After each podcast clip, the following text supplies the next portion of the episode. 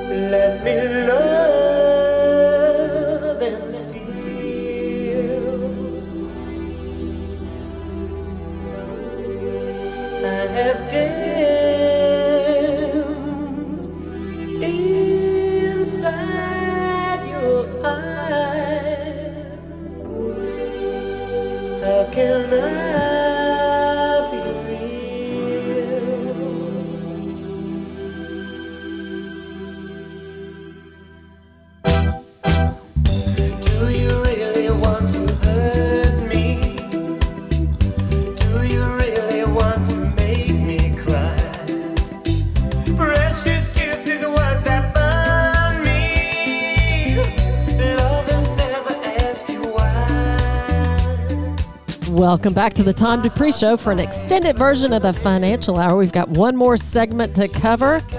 Joining us, Mike Johnson, Chad Sturgill, our host Tom Dupree, and we are powered by Dupree Financial Group. So the 80s, the early 80s produced sort of some different things. Music kind of turned over. And it was, for the time, some of it was considered a little weird.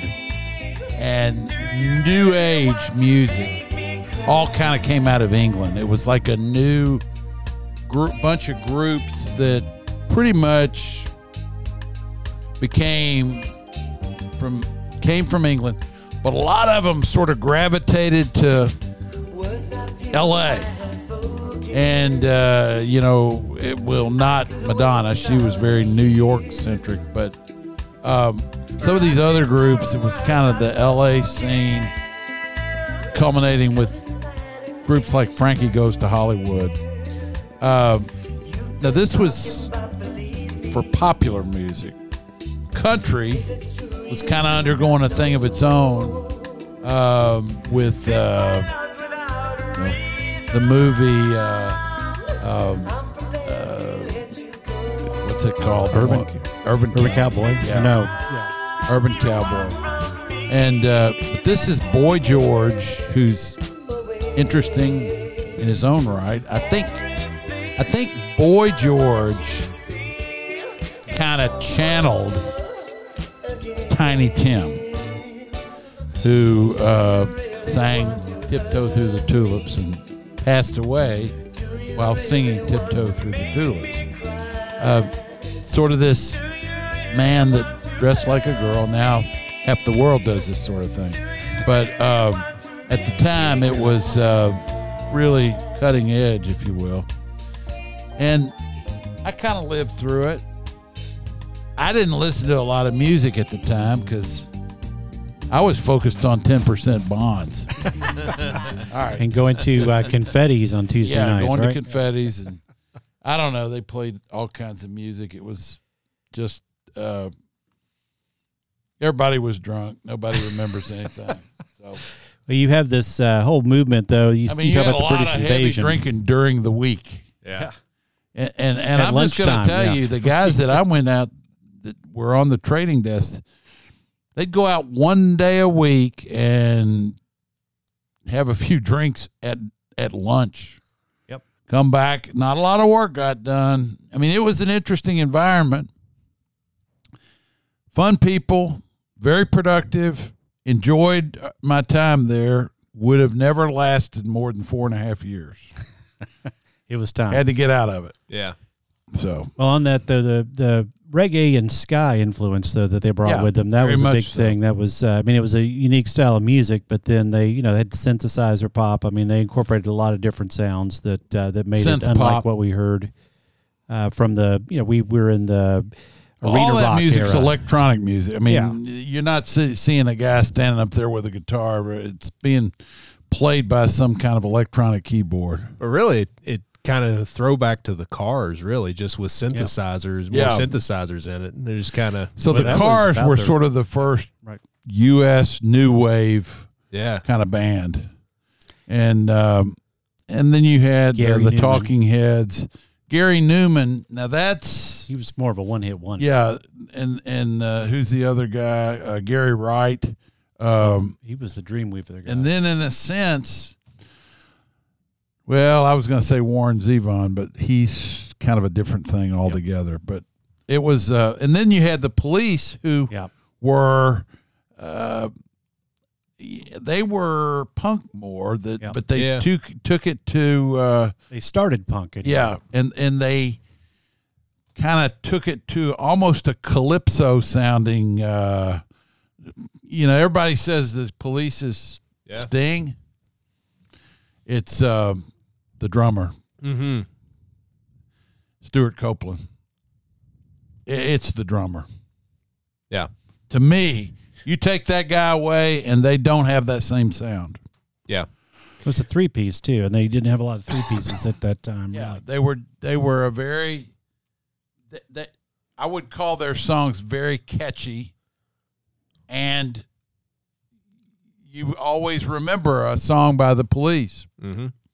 You could have plugged in any other vocalist. Yep. Didn't have to just be Sting.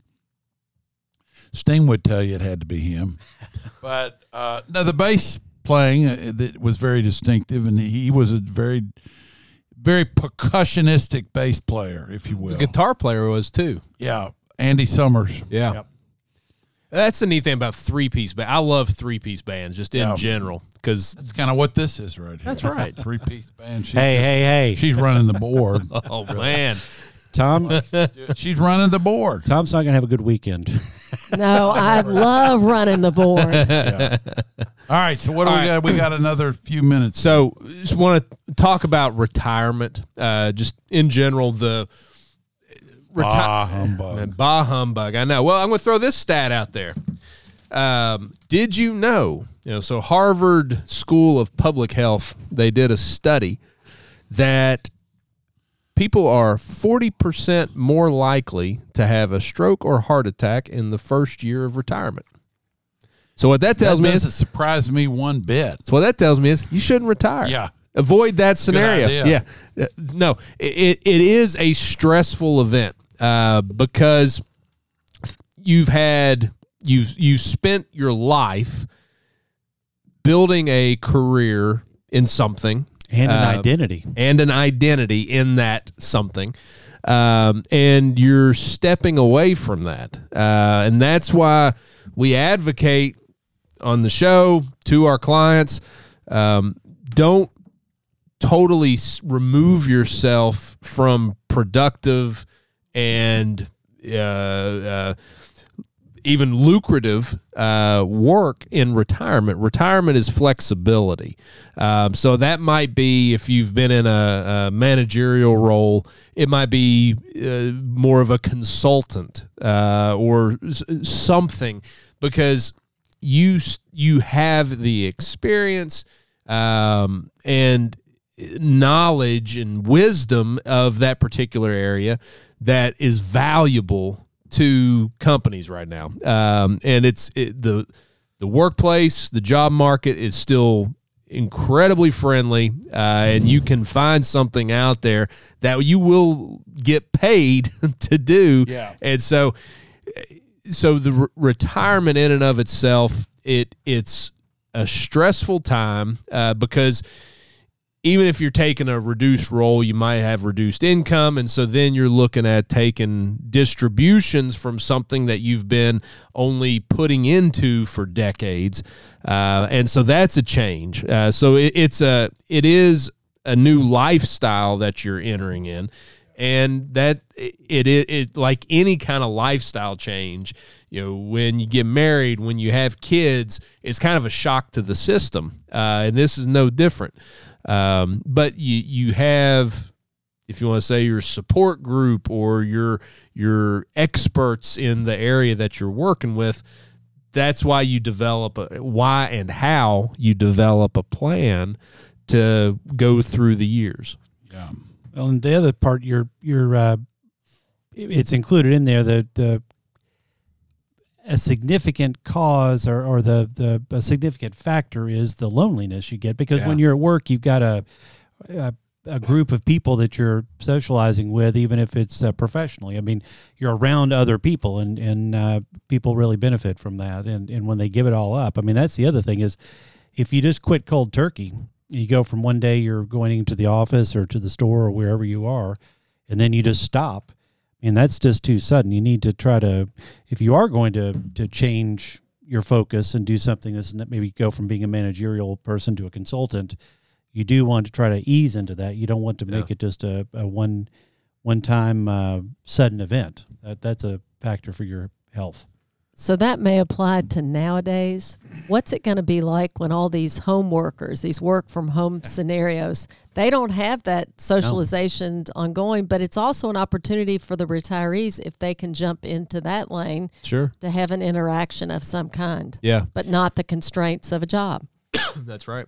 Well, it, it- you know, it's interesting on the work from home side uh, because you think of you know kids, kids these days, uh, but you know, the way they interact, um, you know, socially, a lot of them now is through video games, um, and you know, it, it's not talking on the phone anymore.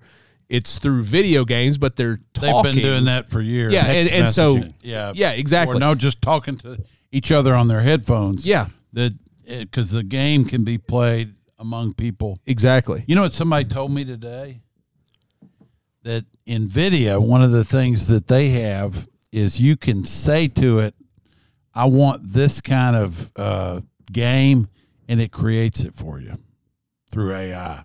Hmm. You know, in other words, you, I want a game uh, like the old west, and I want it to be this and that, and it takes all that stuff in that you're telling it, and customizes a game for you. Oh wow. I, Pretty I didn't know that, but that I've I've not seen that, but I I believe it. I believe they're I know working. You you're a real buried in gamer, video aren't you, games. Mike? Yeah, Yeah, you're a big- what's I that? said Mike is a real gamer. Yeah, I'm a Mike Plays gamer. Guitar Right. Hero. Yeah. Oh, I hate that thing. I tried to do it, and it's just horrible. but on the the work from home, you're talking about uh, socializing.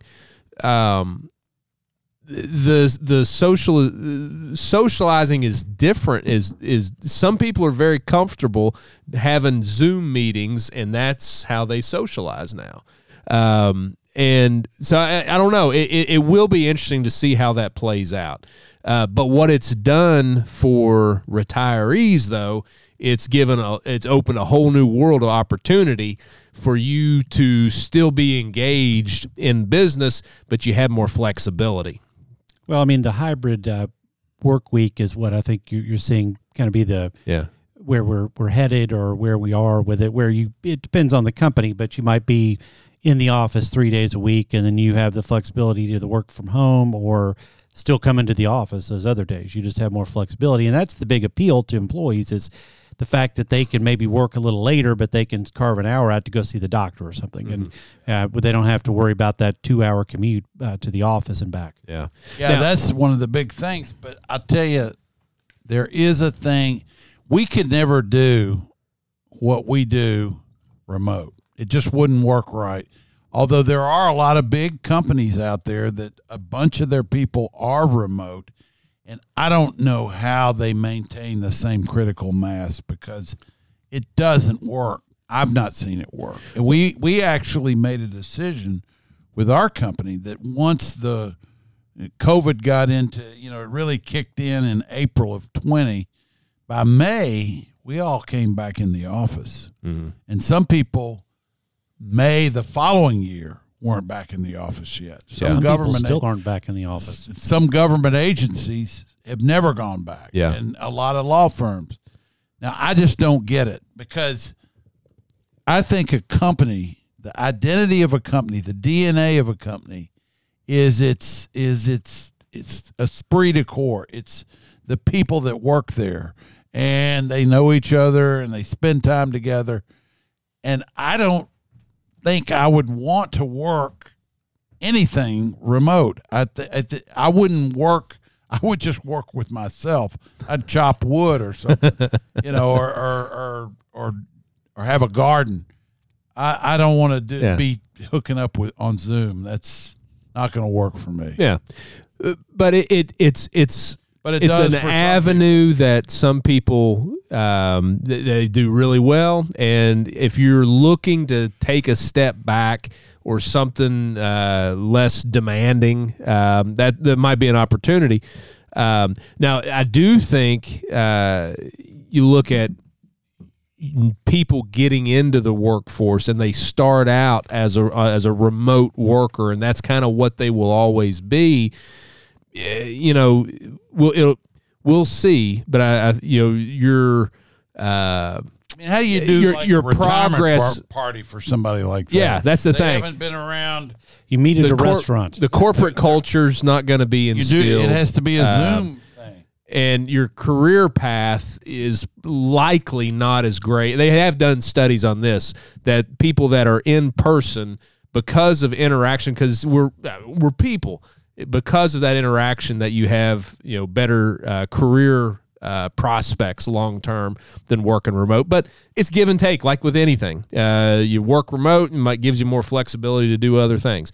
So all I'm all I'm telling you is that there are opportunities out there for you that there's so many opportunities that you can create, you know, flexibility for yourself, something that suits what you're if you're looking for in person, you know, camaraderie kind of thing, absolutely go for it if you're looking for something more remote because you like to travel and you're looking to take a step back and you could do that while you're traveling or or you know, what camping whatever there's opportunities for you out there. absolutely. And and just stay engaged.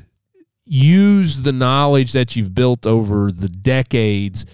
Stay engaged, be productive because that's useful for the companies, that's useful for new people coming in, and you might as well get paid for it while you're doing it. Be the ball. Well, and nowadays, the people, employee or employers are needing employees Yeah. more than ever. Yeah. The workforce, it, for some reason, which I can't figure out, maybe you all can enlighten why the workforce is so depleted. That's that is just the strangest thing. Well, Where you look do at a people go? look at a company like the one we mentioned a minute ago, Costco. You think you're going to do that remote? Uh uh Uh-uh. That's not going to happen. There's a lot of good companies out there. Uh, many of the ones that I really appreciate, Amazon, an Amazon warehouse. you know, I can see they might have people taking orders. They could be anywhere, but uh, the warehouse, you got to be there at the warehouse, and that's where the stuff gets distributed. Um, on the other hand, if you call uh, some of these banks, got a credit card through a bank, you're probably getting somebody at their house Yeah. because they don't have to come in to a call center anymore. Well, e- even learning, uh, you know, new technology, you know, AI interfacing, uh, because with that's going to replace a lot of in-person, more labor-intensive kinds of things. You learn how to interface. I was talking with someone that's a programmer that's teaching, essentially teaching AI how to program um, and to make it more efficient. Um, and so things, and this is just the nature, you know, technology, technological advances, companies get more efficient. And so learning new tasks or learning new uh, skills, uh, it's how to uh, talk to AI and have it spit out what you're wanting it to. You know, that's that's a growing field right there. That's probably not going to work for me. AI or no? The be, being naturally curious, I think you ought to treat uh, learning as something you want to do every day. You'd like to try to learn something new every day, and I think that helps keep you uh, young. It helps keep your mind sharp, and uh, that's the you've got to have that mentality. I think in order to succeed in the environment that Mike is describing here. I agree. But regardless of how you do it, everybody's retirement is different. Uh, how they approach it, how they tackle it. Uh, but there are certain things that are common, uh, which is the need for income. Uh, so it's what we do. We're analyzing income sources. You know everything from what's your pension, your social security. What are other sources of income? What assets did you do you have? Do you have a 401k pre-tax, you know, uh, Roth after tax, all these different things? That's and then from that, how do we generate the income that you're needing? Uh, is that a reasonable expectation? Uh, the income that you're planning on taking, what you know, pros and cons. Are you taking too much? Uh, Are you not taking enough? We've seen that. Um, so everybody's situation is different, but there are commonalities uh, through everybody.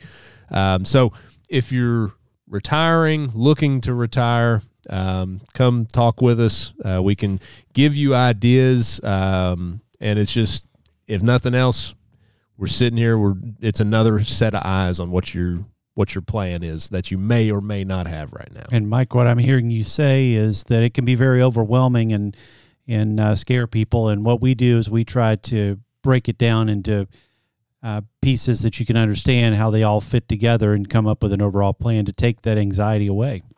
There you go. Okay, here we go again, you all. Here's Boy George. Uh, we are at Dupree Financial Group. We are here to help you achieve the retirement you envision for yourself. We're here to guide you to and through retirement and help you make your money work for you. If you'd like to come see us, you can book an appointment directly on the homepage of our website at dupreefinancial.com. You can also give us a call 859 233 0400. This concludes the financial part of the hour, but we have Gary LeBlanc of Mercy Chefs that's going to be with us at the bottom of the hour. I guess it's the bottom going to the top. Stay tuned for that interview. We'll be back in just a few minutes with more of the Tom Dupree Show.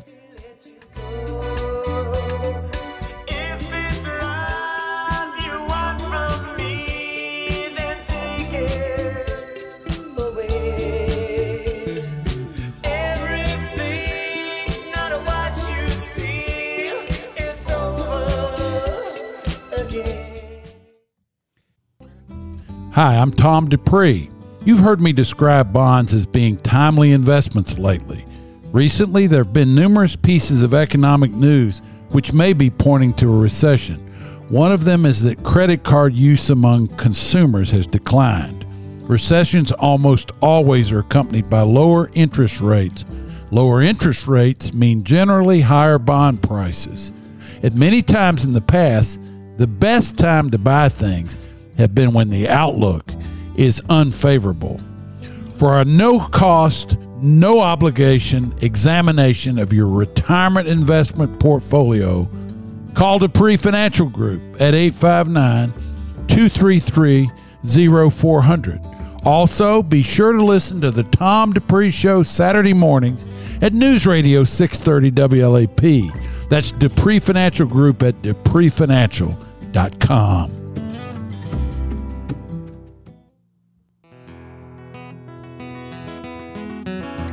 Thank you for supporting these shows, though, and please come back if you have to go. He was born in the summer of his 27th year, coming home to a place he'd never been before. He left yesterday behind him. You might say he was born again. You might say he found the key for every door. When he first came to the was far away on the road, hanging by a song. The string's already broken, and he doesn't really care. Keeps changing fast, and it don't last for long. And the Colorado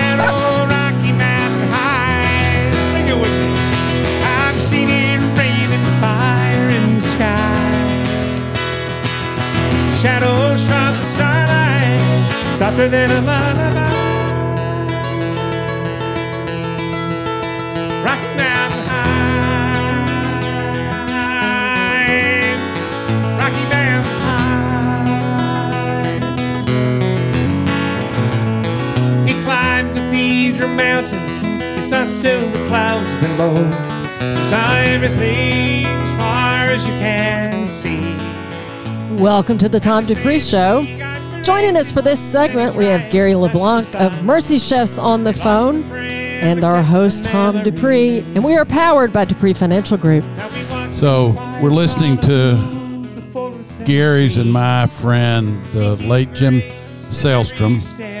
Uh, and there's uh, kind of a special thing about this song because uh, Jim's big influence in the music industry was John Denver, for whom he worked for years. He was a younger guy, and he helped John Denver set up for concerts and showed or it was shown a lot of things about the guitar. And, and Jim was just a delightful guy, and he passed away uh, three or four weeks ago now of uh, cancer. But I wanted uh, Gary, who knew him really well, Gary LeBlanc, the uh, founder and uh, guy behind Mercy Chefs, uh, to talk some about uh, Jim at the outset of this segment. So, uh, Gary, thanks for coming on today. And uh, I know you feel like I do about the loss of, of, of Jim. Yeah, I'm glad, Tom. We've waited um, three or four weeks to try and talk about him, so I can I can get through it. It's still it's just it's very unbelievable for me to um, think about Jim being gone. I I just it just doesn't seem real in so many ways. Jim was such a good friend to me. I met him 30 years ago when I moved to Breckenridge, Colorado, and there was a place of change and turmoil in my life personally and professionally. I was at the top of my game, and um, Jim and his wife Pam just took me in and loved on me and patched me up and helped me through that time. And this was a dear friend. I mean, he was my best friend. I I, I told somebody um, I wasn't Jim's best friend, but he was mine. and I think everybody that ever met Jim felt that same way. He just had this unique, charismatic ability to make you feel like you you were the most important thing in that moment. Did you, uh, let me ask you this. Did you feel like Jim was, and you've said it just now, but it, it seemed to me in my short time with him that he was sort of a bigger than life personality. Uh, and yet, um, he didn't really, he wasn't a prima donna about it. But when he got up playing the guitar and singing, and he wrote a ton of songs. I mean, we could spend three days playing his songs. He just took on this persona that just filled up the room. Well, yeah. I mean, if you didn't know who Jim was, you just think he was a fun guy. But you're exactly right. When when when he put on that guitar and stepped behind the microphone and um, um, just started to play and to sing, it was it, it was bigger than life. You know, his his time with all the different musicians that he played with. You know, he was with Dolly Parton, her band leader, for twelve years. Right. So he he certainly lived a, a larger than life life, and um, in just so many ways, he was still very special. You know, family and friends were so important to him. Um, I, I said his wife Pam, but his son James, his daughter Casey, they were just central to him. They they were everything to him, and it was so special to me that later in his life that that he and I reconnected, and he just took on a love of Mercy Chefs and the work that we do, and uh, it, it's just been a very special four years. He's been our our, our musician in residence at Mercy Chefs, and um, just a delight to spend time with him. Well, I'll just say how I got to know him. You guys had a uh, an event in Nashville, not this past November fourth, but the November fourth of uh, 2022. Um, and we came down, and and here's this guy playing the guitar and kind of walking around, and then sitting on a, a bench, and and he's just kind of like a troubadour. And uh, you know, next thing you know, I'm talking to a friend of his, a guy from Florida that was a veteran, and um, and Jim had a special place in his heart for the veterans, and um, somehow he finds out it's my birthday, I guess through Elizabeth, uh, which it was, in front of all these people in there. He he starts playing "Happy Birthday" to me outside, and then we go inside and he plays it again. And uh, I'm thinking, you know, okay. So um, I got his uh, I got his information, and in about two weeks, I sent him a text. And I said, Jim, there's a uh, a musical group. I'd like you to come in to hear. They're going to be playing in Northern Kentucky. Well, he flies from Denver to Cincinnati. We spend like two days together. We go hear these people play, and then we go up to the deployment of Mercy Chefs up in Hazel Green, Kentucky. That's up in Morgan County, where you guys there'd been flooding up there, and and uh, people were still hurting. So Mercy Chefs was set up and and uh, feeding people, and then Jim plays and serenades everybody uh, that's that's working in the kitchen. Um, I brought him back, and what we knew, but we didn't know the extent of it, was he was dealing with cancer, and he didn't really know. He thought he was gonna beat it, and uh, of course he didn't. But you know, my little time of being around him, it was like I just, you know, I was just starting to form a friendship that I thought would have gone for a long time, and now he's gone, and it's just, I just feel empty about it. He was on the radio show that weekend. Yeah, as well. we had him on the radio show, and he did. He sat in here in this office with his guitar, played into our microphone, uh, you know, and and sang some songs. Played the song about the bristlecone pines out in Colorado, and talked about his life and in the music business. And uh, it just kills me. I, I I'm I'm having a tough time with it. Well, I, I think everybody that knew Jim was just, you know, Jim was so full of life. He was more full of joy in life, I think, than anybody I've ever known. And that's what's so hard to believe about him. I know. You know, he, he fought cancer for 10 years and he fought a good fight. And um, um, you wouldn't have known. Um, you wouldn't have known. Uh, he, he was just still so upbeat and, just, man, he was something else. He was something else. Yeah, and uh, he told me about getting to know you, and you told me about getting to know him, and uh, he had a compassion uh, for people that uh, that might have been in a tough spot, and uh, you know, I was able to share with him some things I'd been through, and and and you know, you can pull him up on YouTube. Jim Salestrom, S A L E S T R O M, originally from Kearney, Nebraska. Um, and the guy, you know, he just was a prolific songwriter. Uh, as you say, he played with some very big people in the music industry. They knew him, they knew who he was. Dolly being uh, one of the biggest, and of course, John Denver.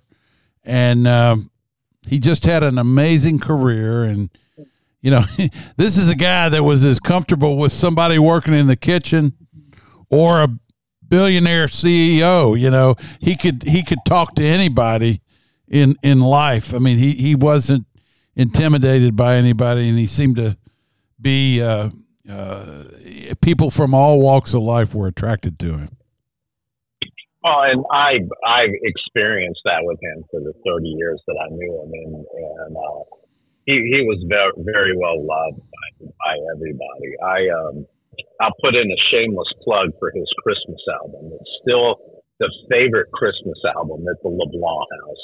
Jim Salestrom's Christmas. It it just it brings back so many memories. Um, he released it when I first met him, and we've we've kept copies of it all these years. It's a very special um, memory of him. Well, that's great.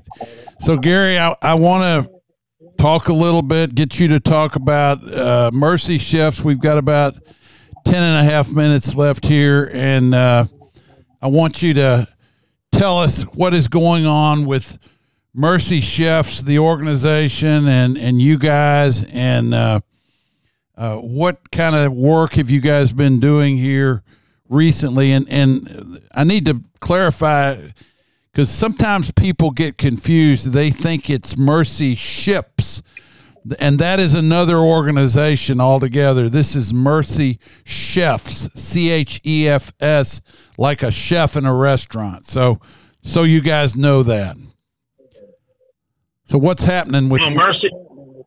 Go we ahead. feed people, Tom. You know that we feed people all over the world, and so through through the holidays, uh, we we were thinking it would be a little downtime with no no major disasters to deal with. We've been doing Thanksgiving outreaches in places that we've worked around the country. Uh, we've been back in Maui. We've been in Puerto Rico. Um, and and now we're doing Christmas outreaches. We're we're in um, Rolling Fork where they had a tornado earlier. Oh yeah. Rolling Fork, And- Mississippi. And Perryton, Texas, the big tornado there. Right. And in the middle of all of our holiday travel, there was this tornado in Clarksville, Tennessee. So our team has been there all week. Um, we, we were able to deploy teams to the other places and the third team there. So we've been serving diligently with the people there in Tennessee um, from this tornado, and uh, we're, we're we're seeing them begin to catch a little break and maybe see the light at the end of the tunnel on their recovery. So we'll begin winding down there as they get back to normal. But I, I the the storm seasons just keep us on our toes all year round. There's just never a shortage of places to go or people to help. Our teams have been all over the world this year. Um, our, our vice president of global operations is just back from Mozambique. Um, this year, we've continued working in Ukraine. We worked in Turkey earlier this year after the horrible earthquakes. And our team was in Israel for almost two months, uh, leading a kitchen operation there where we fed everybody we could get to. We were working in the West Bank. We were trying to get into Gaza, but we were feeding folks and all the kibbutzes along the front lines there of that, that conflict. And so Mercy Chefs goes where it's tough. We always say that the things that last, the things of value, are the things that happen in the hard places. So we're not afraid to go to the hard places. Um, uh, you know, we're we're we're still working in Acapulco from the hurricane down there that got very little news. Um, that was a horrible hurricane. It it tore that place up, up in the mountains. Um, the people that it could afford at the very least, were the ones that were affected the most. Um, just outside of the tourist area of Acapulco, it still is apocalyptic. I mean, it it was it was horrible, and so we continue to serve there as well. Gary, when you when Mercy Chefs basically got started, which was Hurricane Katrina in 2005, did you have any idea that it was going to turn into something like this? No, this is so far beyond my wildest imagination, Tom. I would have never dreamt this, and um, it, it's past my ability or my talent. I, I I really, really just need to say that if something's smarter than you or better than you, you shouldn't take too much credit for it. Um, God has been the inspiration to this. He's led us through every step of the way, and I've just had to be obedient and and say yes, Lord when he shows us another area to serve in. But uh, to be around the world, Tom, like we are, is just phenomenal. I, who could who could ever dream that sort of thing up? I mean, we've served over 25 million meals. Good. I Lord. can't imagine. I can't imagine 25 million faces. But that's that's how many people that we've brought hope to in the form of a meal um, on on some of the worst days of their lives. Right.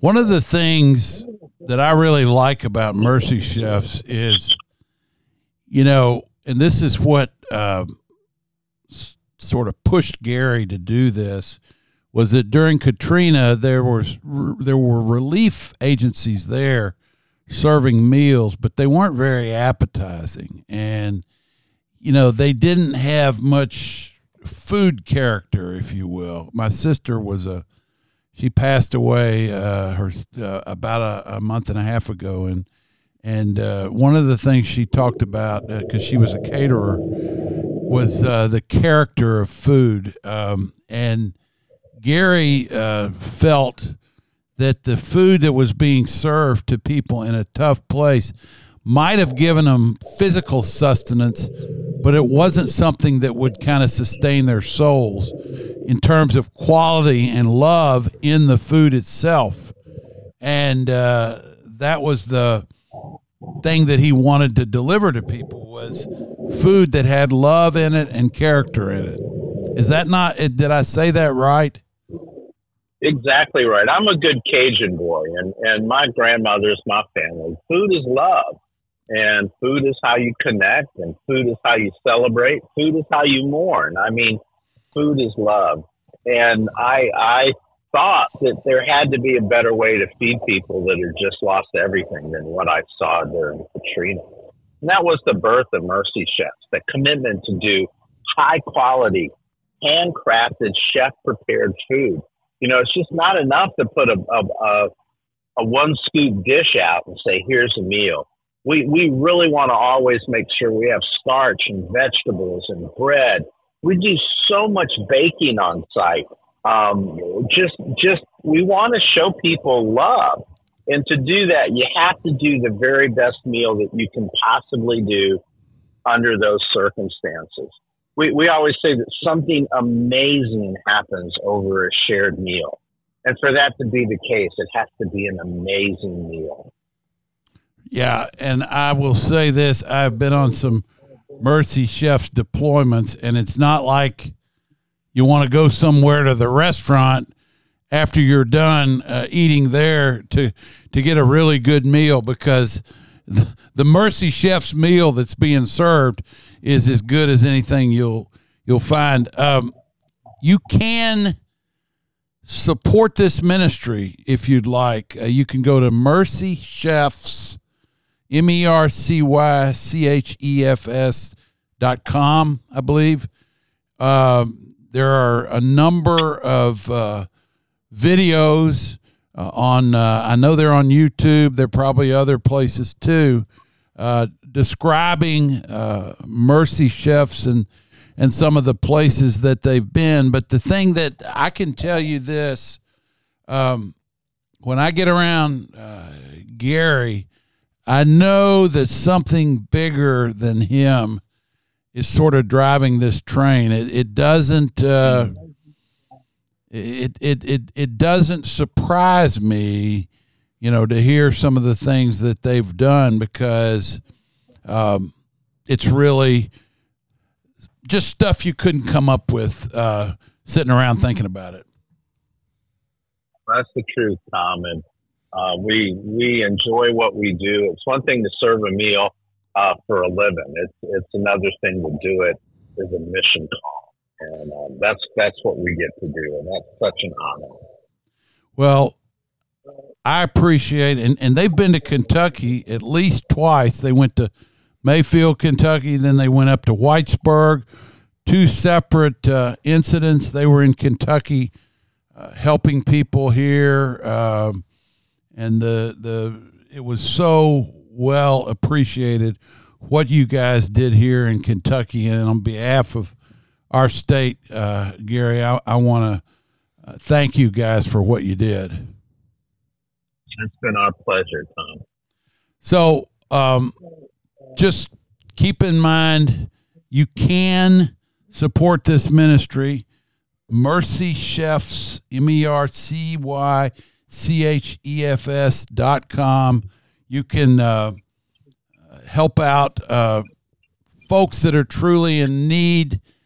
Listen, the, there's not a lot of bureaucracy in this organization. It, if you give them money, it gets converted into a meal for somebody. Uh, they're very lean and mean in terms of their organizational uh, structure. So uh, it, it's a very effective gift if you if you're so moved to do it. Gary, I want to thank you guys. I know you're on the road today, and uh, you guys be safe, and uh, we appreciate it. And Merry Merry, Christmas to y'all, Tom. Merry Christmas to you as well. You've been listening to the Tom Dupree Show with Gary LeBlanc joining us as a special guest. We appreciate you listening to the Tom Dupree Show, and we are powered by Dupree Financial Group. Door. When he first came to the mountains, his life was far away on the road, hanging by a song.